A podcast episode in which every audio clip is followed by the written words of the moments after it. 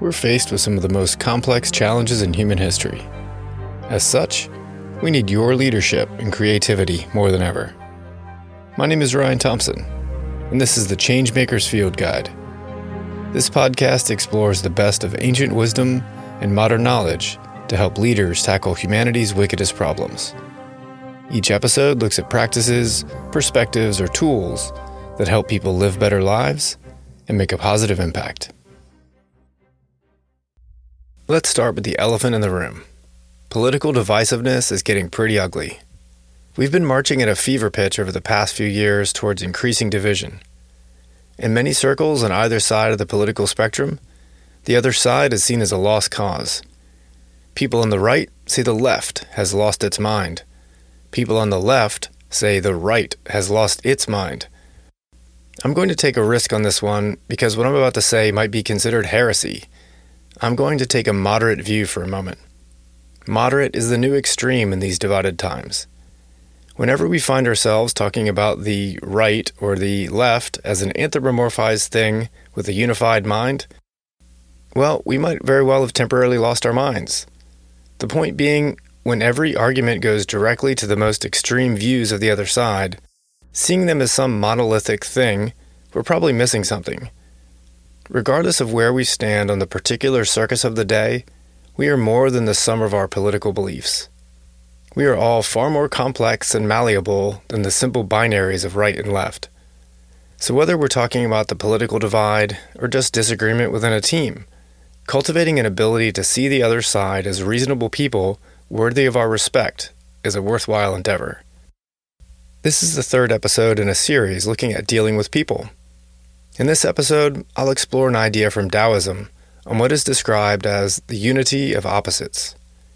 In times like these, when the opposite side makes your blood boil, these perspectives might be hard to take in. But with high-stakes situations like, well, saving our democracy or mitigating climate change, we need to find better ways of getting along.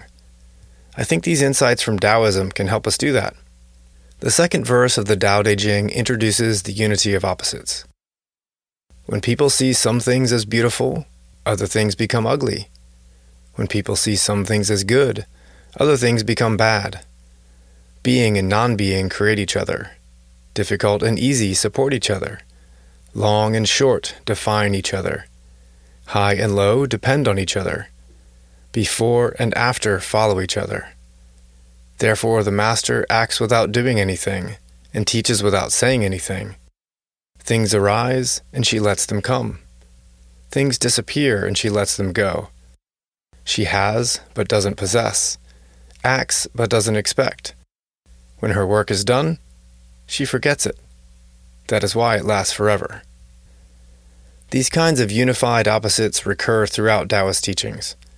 In fact, the most recognized symbol of Taoism, the yin and yang, embodies this idea. The dark and light interact and flow together in a, dare I say it, cosmic balance. Within each swirl is a drop of the opposite. The dark contains a drop of light. Within the light, a drop of dark. Honestly, it's one of the most brilliant icons ever created, capturing such depth of symbolism in just a few lines. The yin and yang pervade our experience. We can see this unity in effect when thinking of feminine and masculine, or conservative and innovative, night and day, or even friends and enemies. We cannot have one without the other. As verse two of the Tao Te Ching described, the two support and define each other. Further, just like the yin and yang, no one is purely masculine or purely feminine, purely conservative or purely progressive. Each of us has aspects of both qualities. Problems arise when the balanced interaction between the two opposites goes out of whack. Too much of one aspect is pathological.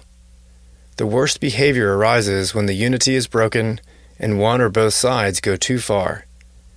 For example, too much masculinity creates toxic masculinity. And although we don't hear of it as much, the opposite is also true, as too much femininity is likewise toxic, albeit in very different ways. This dynamic has nothing to do with either side being right or wrong, or good or bad. Too much of anything can be harmful. Even water can be toxic to the body if you drink too much. Maintaining balance means respecting the energy and contributions of each side. Ignoring the balance means allowing toxic energy to fester and impair the system. Using political divisiveness as an example, what happens when we let these divides between right and left continue to grow? What will be the effect of persisting with finger-pointing and blaming and demonizing? Even if the other side is, in fact, wrong, what will be the result of constantly shouting at them that they're wrong? Will they change? Seems highly unlikely.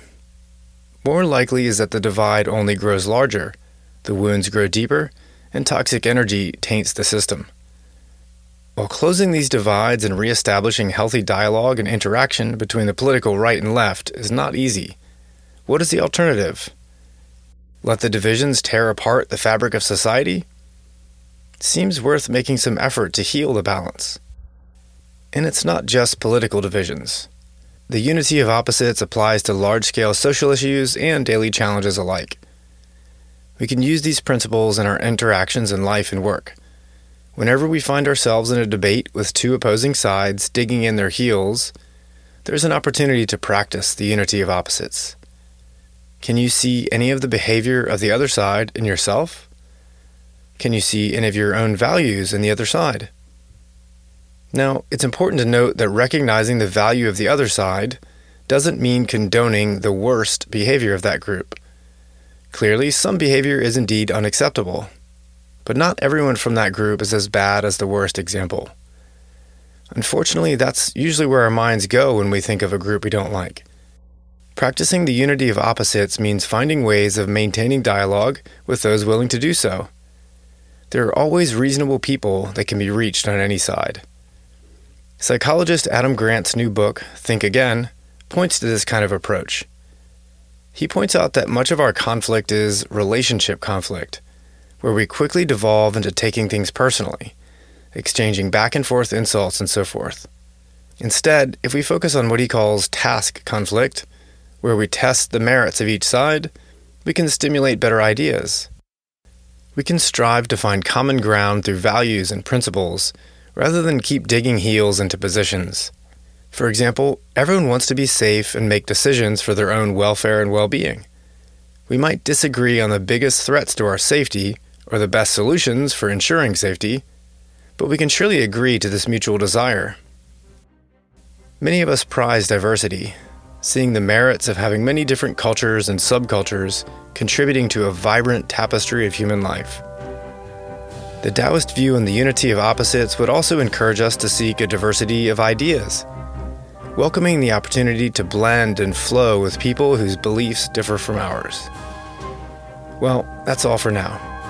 Join me again next week as I continue this series on dealing with people. I'll look at some ideas from Stoicism that can help us handle even the prickliest people out there.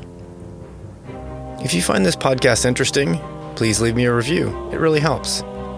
Feel free to subscribe for more episodes. And please share this podcast with a friend if you think it'll be helpful to someone.